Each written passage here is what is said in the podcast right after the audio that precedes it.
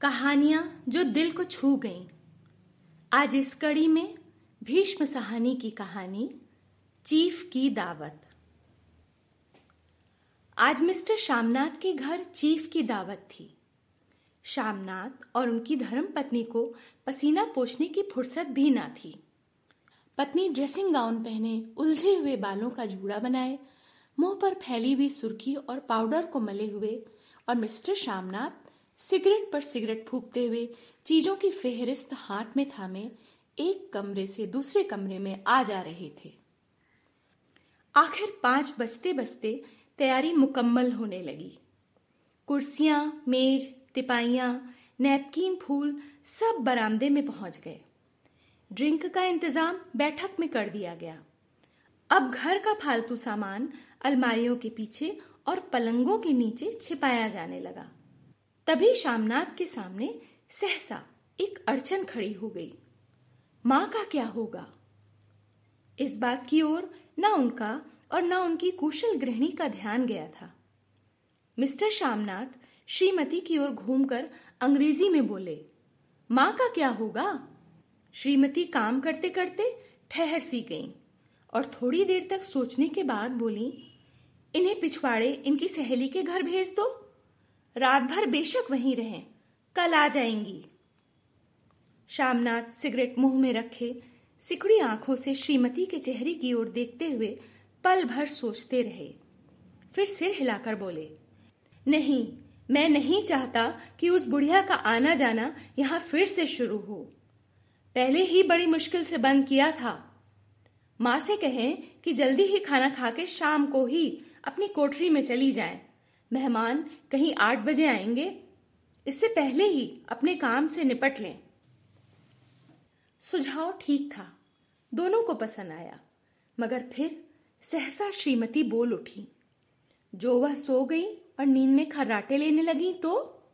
साथ ही तो बरामदा है जहाँ लोग खाना खाएँगे। तो इन्हें कह देंगे कि अंदर से दरवाज़ा बंद कर लें, मैं बाहर से ताला लगा दूँगा। या माँ को कह देता हूँ कि अंदर जाकर सोए नहीं, बैठी रहें। और क्या? और जो सो गई तो? डिनर का क्या मालूम कब तक चले? ग्यारह ग्यारह बजे तक तो तुम ड्रिंक ही करते रहते हो। शामनाथ कुछ खींच उठे। हाथ झटकते हुए बोले, अच्छी भली यह भाई के पास जा रही थी। तुमने यूँ ही खुद अच्छा बनने के लिए बीच में टांग अड़ा दी। वाह! तुम माँ और बेटी की बातों में मैं क्यों बुरी बनूं? तुम जानो और वह जाने। मिस्टर शामनाथ चुप रहे। यह मौका बहस का न था, समस्या का हल ढूँढने का था। उन्होंने घूर कर माँ की कोठरी की ओर देखा। कोठरी का दरवाज़ा बरामदे में खुलता था। बरामदे की ओर देखते हुए झट से बोले, मैंने सोच लिया है। और उन्हीं कदमों से माँ की कोठरी के बाहर जाकर खड़े हो गए। माँ दीवार के साथ एक चौकी पर बैठी, दुपट्टे में मुँह और सिर लपेटे माला जप रही थी। सुबह से तैयारी होते देखते हुए माँ का दिल भी धड़क रहा था। बेटे के दफ्तर का बड़ा साहब घर पर आ रहा है। सारा काम सुबीते से चल जाए। माँ, आज तुम खाना जल्दी खा लेना। मेहमान लोग साढ़े सात बजे आ जाएँगे।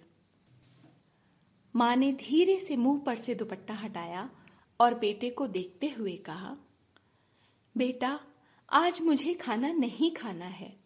तुम जानते हो, मांस मछली बने तो मैं कुछ भी ना खाती। जैसे भी हो माँ, अपने काम से तुम जल्दी निपट लेना। अच्छा बेटा, और माँ, हम लोग पहले बैठक में बैठेंगे, उतनी देर तुम यहाँ बरामदे में बैठना।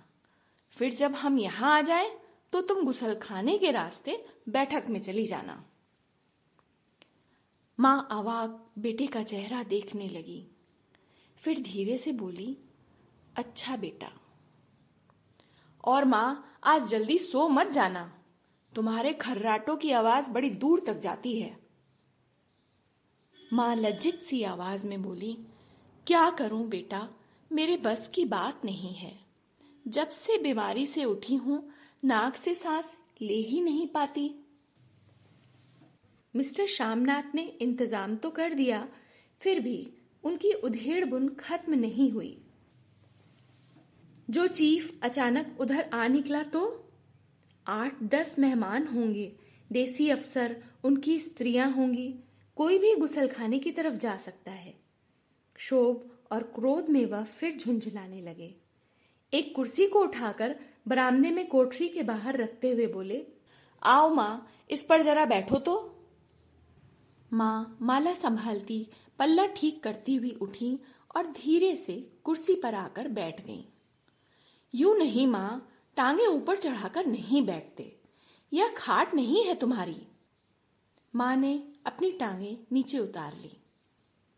और खुदा के वास्ते नंगे पाँव नहीं घूमना, ना ही वह खड़ाऊ पहनकर सामने आना। किसी दिन तुम्हारी वह खड़ा उठाकर मैं बाहर फेंक दूँगा। माँ चुप रही। कपड़े कौन से पहनोगी माँ? जो है वही पहनूँगी बेटा। जो कहो पहन लू। मिस्टर श्यामनाथ सिगरेट मुँह में रखे, फिर अध खुली आँखों से माँ की ओर देखने लगे और माँ के कपड़ों की सोचने लगे। श्यामनाथ हर बात में तरतीब चाहते थे। घर का संचालन उनके अपने हाथ में था। खूटियाँ कमरों में कहाँ लगाई जाए? बिस्तर कहाँ पर बिछे? किस रंग के पर्दे लगाए जाए? श्रीमती कौन सी साड़ी पहने? मेज किस साइज़ की हो? श्यामनाथ को चिंता थी कि अगर चीफ का साक्षात माँ से हो गया तो कहीं लज्जित नहीं होना पड़े। माँ को सिर से पाँव तक देखते हुए बोले, तुम सफ़ेद कमीज और सफ़ेद सलवार पहन लो माँ। पहन के तो आओ, जरा देखूँ। माँ धीरे से उठी और अपनी कोठरी में कपड़े पहनने चली गईं। उन्होंने फिर अंग्रेज़ी में अपनी स्त्री से कहा, यह माँ का झमेला ही रहेगा। कोई ढंग की बात हो तो भी कोई कहे। अगर कहीं उल्टी सीधी बात हो गई, चीफ को बुरा लगा तो सारा मज़ा जाता रहेगा। माँ सफ़ेद कमीज और सफ़ेद सलवार पहनकर बाहर निकली। छोटा सा कद सफ़ेद कपड़ों में लिपटा। छोटा सा सूखा हुआ शरीर, धुंधली आँखें, केवल सिर के आधे झड़े हुए बाल पल्ले की ओट में छिप पाए थे। पहले से कुछ कम ही कुरूप नज़र आ रही थी। चलो ठीक है, कोई चूड़ियाँ वुड़ियाँ हो तो वह भी पहन लो, कोई हर्ज नहीं है। चूड़ियाँ कहाँ से लाऊं बेटा? तुम तो जानते हो, सब जेवर तुम्हारी पढ़ाई में बिक गए। यह वाक्य श्यामनाथ को तीर की तरह लगा और तुनक कर बोला, यह कौन सा राग छेड़ दिया माँ? सीधा कह दो, नहीं है जेवर, बस। इससे पढ़ाई वढ़ाई का क्या ताल्लुक है? जो जेवर बिका तो कुछ बनकर ही आया हूँ। निरा लंडूरा तो नहीं लौट आया। जितना दिया था उससे दुगना ले लेना।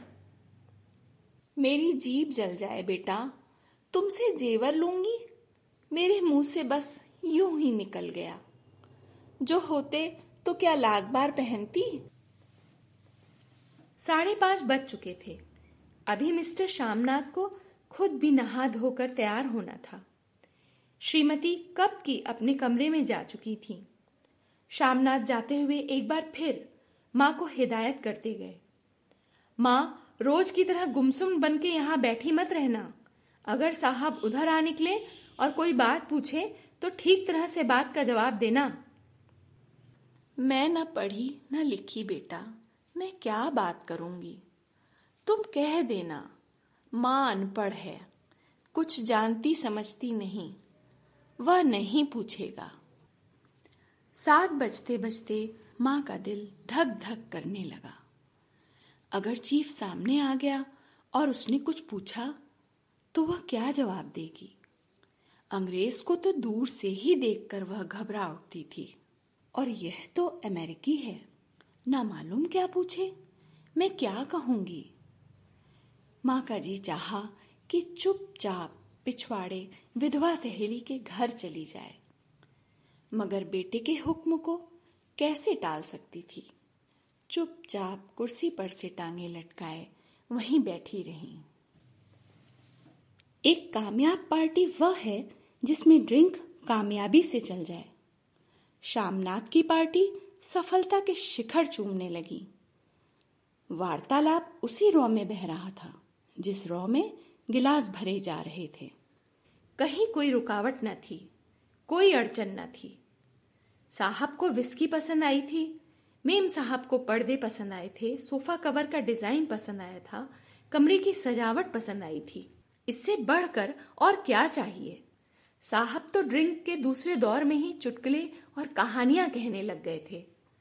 दफ्तर में जितना रोब रखते थे, यहाँ पर उतने ही दोस्त परवर हो रहे थे।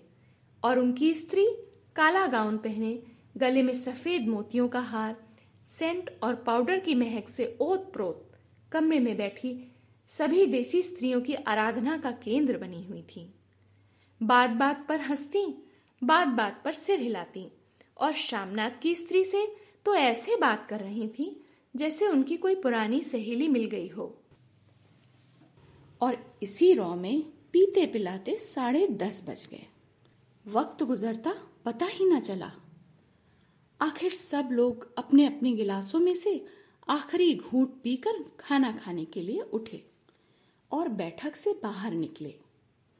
आगे आगे शामनाथ रास्ता दिखाते हुए और पीछे चीफ और उनके दूसरे मेहमान। बरामदे में पहुँचते ही शामनाथ सहसा ठिठक गए। जो दृश्य उन्होंने देखा, उससे उनकी टांगे लड़खड़ा गईं और क्षण भर में सारा नशा हिरन होने लगा। बरामदे में एन कोठरी के बाहर माँ अपनी कुर्सी पर ज्यो की त्यों बैठी थी, मगर दोनों पाँव कुर्सी की सीट पर रखे हुए थे। और सिर दाएँ से बाएँ और बाएँ से दाएँ झूल रहा था और मुँह से लगातार गहरी खर्राटे की आवाज़ें आ रही थीं। जब सिर कुछ देर के लिए टेढ़ा होकर एक तरफ़ को थम जाता तो खर्राटे और भी गहरे हो जाते और फिर जब झटके से नींद टूटती तो सिर फिर दाएँ से बाएँ झूलने लगता और माँ के झड़े हुए बाल आधे गंजे सिर पर अस्त व्यस्त बिखर रहे थे। देखते ही शामनाथ क्रुद्ध हो उठे। जी चाहा कि माँ को धक्का देकर उठा दें और उन्हें कोठरी में धकेल दें। मगर ऐसा करना संभव ना था। चीफ और बाकी मेहमान पास ही में खड़े थे। माँ को देखते ही देसी अफसरों की कुछ स्त्रियाँ हंस दी और इतने में चीफ ने धीरे से कहा, पुअर डियर, माँ हड़बड़ाकर उठ बैठी। सामने खड़े इतने लोगों को देखकर वो ऐसी घबराई कि उनसे कुछ कहते न बना। झट से पल्ला सिर पर रखती हुई खड़ी हो गई और ज़मीन को देखने लगी। उनके पाँव लड़खड़ाने लगे और हाथों की उंगलियाँ थर थर कांपने लगी। माँ, तुम जाकर सो जाओ। तुम क्यों इतनी देर तक जाग रही थी? और खिसियाई हुई नज़रों से शामनाथ चीफ के मुँह की ओर देखने लगे। चीफ के चेहरे पर मुस्कुराहट थी। वह वहीं खड़े खड़े बोले, नमस्ते।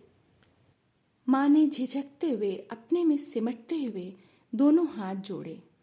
मगर एक हाथ दुपट्टे के अंदर माला को पकड़े हुए था और दूसरा बाहर। ठीक तरह से नमस्ते भी ना कर पाई। शामनाथ इस पर भी खिन्न हो उठे।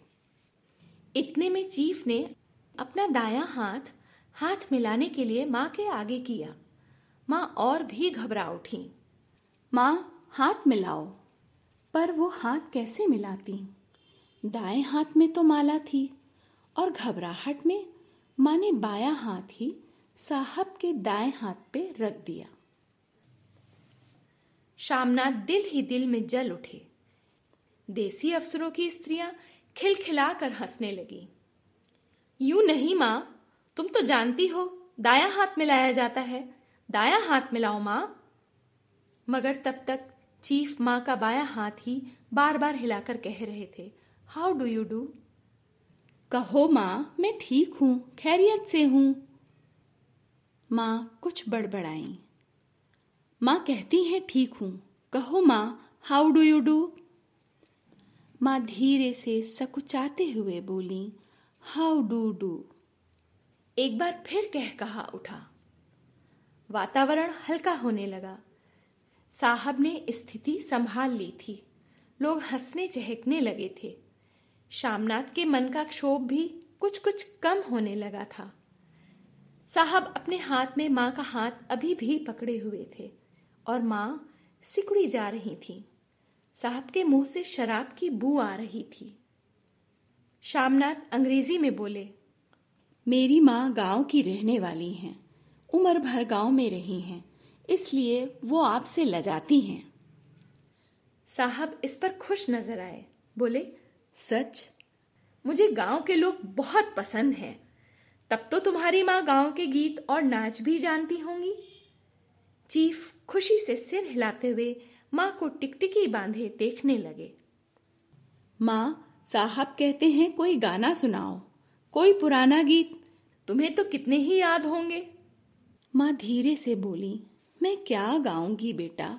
मैंने कब गाया है? वाह माँ मेहमान का कहा भी कोई टालता है भला। साहब ने इतने शौक से कहा है नहीं गाओगी तो साहब बुरा मानेंगे। मैं क्या गाऊं बेटा? मुझे क्या आता है? वाह कोई बढ़िया टप्पे सुना दो दो पत्तर अनारा दे। देसी अफसर और उनकी स्त्रियों ने इस सुझाव पर तालियाँ पीटी। माँ कभी दीन दृष्टि से बेटे के चेहरे को देखती कभी पास खड़ी बहू के चेहरे को।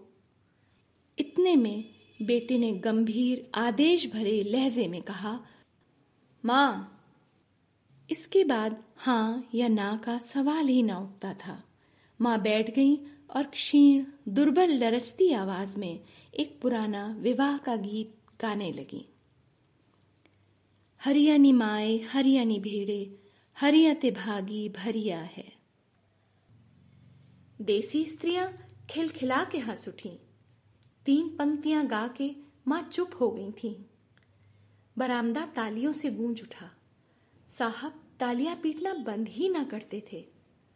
शामनाथ की खींच प्रसन्नता और गर्व में बदल उठी थी। माँ ने पार्टी में एक नया रंग भर दिया था। तालियाँ थमने पर साहब बोले, पंजाब के गाँव की दस्तकारी क्या है? शामनाथ खुशी में झूम रहे थे। बोले ओ बहुत कुछ साहब। मैं आपको एक सेट उन चीज़ों की भेंट करूँगा। आप उन्हें देखकर खुश होंगे। मगर साहब ने सिर हिलाकर अंग्रेज़ी में फिर पूछा, नहीं, मैं दुकानों की चीज़ नहीं माँगता। पंजाबियों के घरों में क्या बनता है? औरतें खुद क्या बनाती हैं? शामनाथ कुछ सोचते हुए बोले, लड़कियाँ गुड़िया बनाती हैं और औरतें फुलकारियाँ बनाती हैं। फुलकारी क्या? शामनाथ फुलकारी का मतलब समझाने की असफल चेष्टा करने के बाद माँ से बोले, क्यों माँ? कोई पुरानी फुलकारी घर में है? माँ चुपचाप अंदर गईं और अपनी फुलकारी ले आई। साहब बड़ी रुचि से फुलकारी देखने लगे। पुरानी फुलकारी थी जगह जगह से उसके धागे टूट रहे थे और कपड़ा फटने लगा था। साहब की रुचि को देखकर शामनाथ बोले, यह फटी हुई है साहब, मैं आपको नई बनवा दूँगा। माँ बना देंगी। क्यों माँ? साहब को फुलकारी बहुत पसंद है। इन्हें एक ऐसी ही फुलकारी बना दोगी ना? माँ चुप रही। फिर डरते डरते धीरे से बोली, अब मेरी नज़र कहाँ है बेटा? बूढ़ी आँखें क्या देखेंगी? मगर माँ का वाक्य बीच में ही तोड़ते हुए शामनाथ बोले वह ज़रूर बना देंगी साहब आप उसे देखकर बहुत खुश होंगे. साहब ने सिर हिलाया धन्यवाद दिया और हल्के हल्के झूमते हुए खाने की मेज की ओर बढ़ गए। बाकी मेहमान भी उनके पीछे पीछे हो लिए। जब मेहमान बैठ गए और माँ पर से सबकी आँखें हट गईं, तो माँ धीरे से कुर्सी पर से उठी और सबसे नज़रें बचाती हुई अपनी कोठरी में चली गई। मगर कोठरी में बैठने की देर ही थी कि आँखों से छल छल आँसू बहने लगे। दुपट्टे से बार बार उन्हें पूछती, पर वे बार बार उमड़ आते, जैसे बरसों का बाँध तोड़कर उमड़ आए हों। माँ ने बहुतेरा दिल को समझाया, हाथ जोड़े भगवान का नाम लिया, बेटे के चिरायु होने की प्रार्थना की। बार बार आँखें बंद की। मगर आँसू बरसात के पानी की तरह जैसे थमने में ही ना आते थे। आधी रात का वक्त होगा। मेहमान खाना खाकर एक एक करके जा चुके थे। माँ दीवार से सटकर बैठी आँखें फाड़े दीवार को देखे जा रही थी।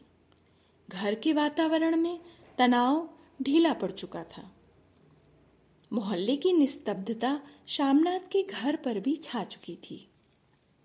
केवल रसोई में प्लेटों की खनकने की आवाज़ें आ रही थीं। तभी सहसा माँ की कोठरी का दरवाज़ा ज़ोर से खटकने लगा। माँ, दरवाज़ा खोलो। माँ का दिल बैठ गया। हड़बड़ाकर उठ बैठी। क्या मुझसे फिर कोई भूल हो गई? माँ कितनी देर से अपने आप को कोस रही थी। कि क्यों उन्हें नींद आ गई? क्यों वह ऊँघने लगी?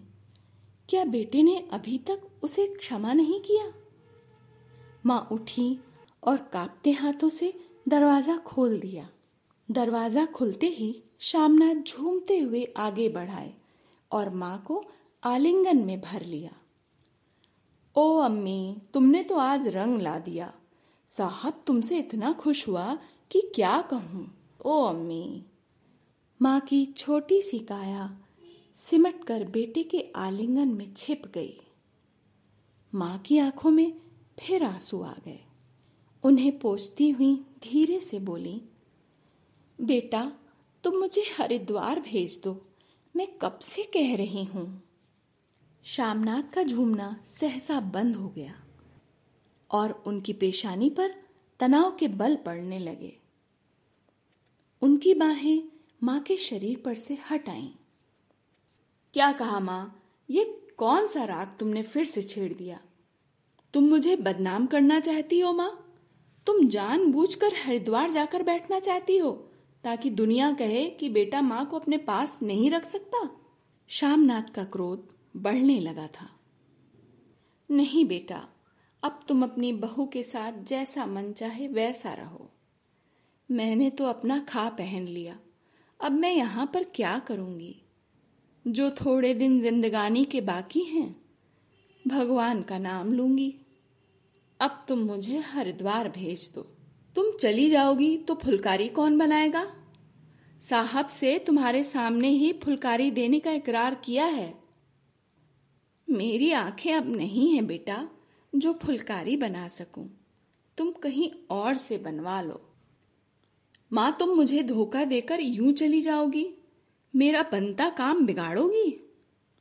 जानती नहीं, साहब खुश होगा तो मुझे तरक्की मिलेगी। माँ चुप हो गई और फिर बेटे के मुँह की ओर देखती हुई बोली, क्या तेरी तरक्की होगी? क्या साहब तेरी तरक्की कर देगा? क्या उसने कुछ कहा? कहा नहीं, मगर देखती नहीं कितना खुश गया है। कहता था, जब तेरी माँ फुलकारी बनाना शुरू करेंगी तो मैं देखने आऊँगा कि वो कैसे बनाती हैं। जो साहब खुश हो गया तो मुझे इससे बड़ी नौकरी भी मिल सकती है। मैं बड़ा अफसर बन सकता हूँ। माँ के चेहरे का रंग बदलने लगा। धीरे धीरे उनकी झुर्रियों भरा मुँह भी खिलने लगा और आँखों में हल्की हल्की चमक आने लगी। तो तेरी तरक्की होगी बेटा तरक्की यूँ ही हो जाएगी, माँ। साहब को खुश रखूँगा, तभी वो कुछ करेगा। वरना उसकी खिदमत करने वाले क्या थोड़े हैं? तो मैं बना दूँगी बेटा, जैसा बन पड़ेगा बना दूँगी। और माँ दिल ही दिल में फिर बेटे के उज्जवल भविष्य की कामनाएँ करने लगी। और मिस्टर श्यामनाथ, अब सो जाओ माँ। कहते हुए तनिक लड़खड़ाते हुए अपने कमरे की ओर घूम गए।